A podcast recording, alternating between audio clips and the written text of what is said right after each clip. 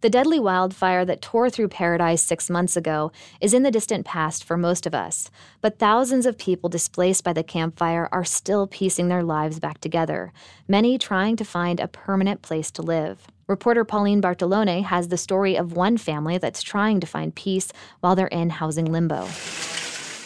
Weeks after the firestorm hit, Butte County was still in chaos. Camp Fire evacuees were in this Oroville parking lot at the beginning of December, filling up shopping carts with free food and clothes from a local charity. That's where I met Jennifer Porter. Uh, try not to cry, I'm sorry.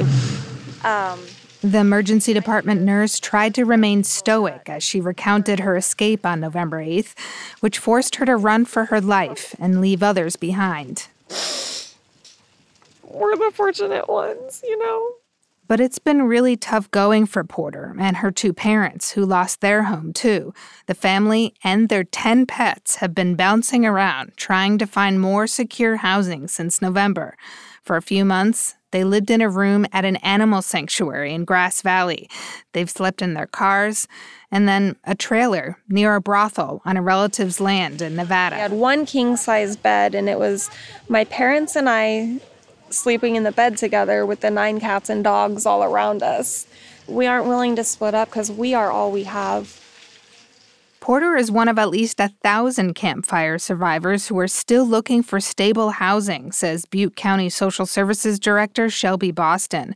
She says six months later, many of them are doing anything they can to keep a roof over their head. Where they're sleeping on a relative's couch or in a spare bedroom. Um, I've heard stories of people staying in garages that have been converted.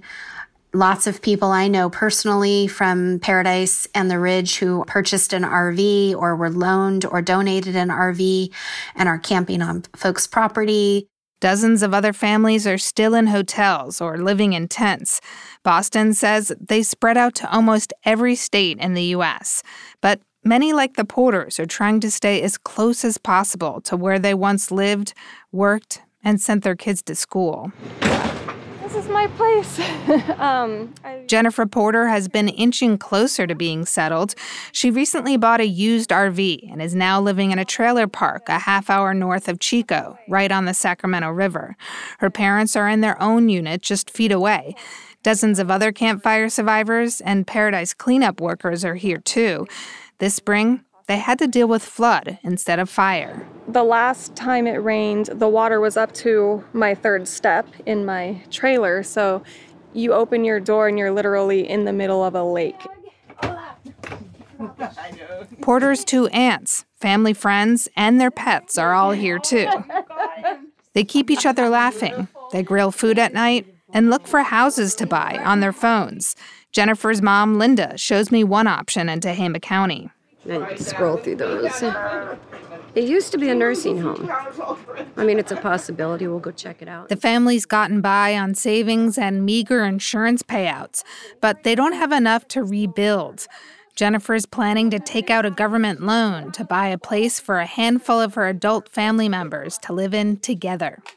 And, um, you know, get everybody moved in and settled and happy and, you know, get my career back on track and figuring out who I am now, because who I was is gone and it's like starting over a whole new life. Porter's not sure if she'll go back to Paradise. For now, she's trying to get on stable ground with the help of a therapist, her faith, and her family. For North State Public Radio, I'm Pauline Bartolone.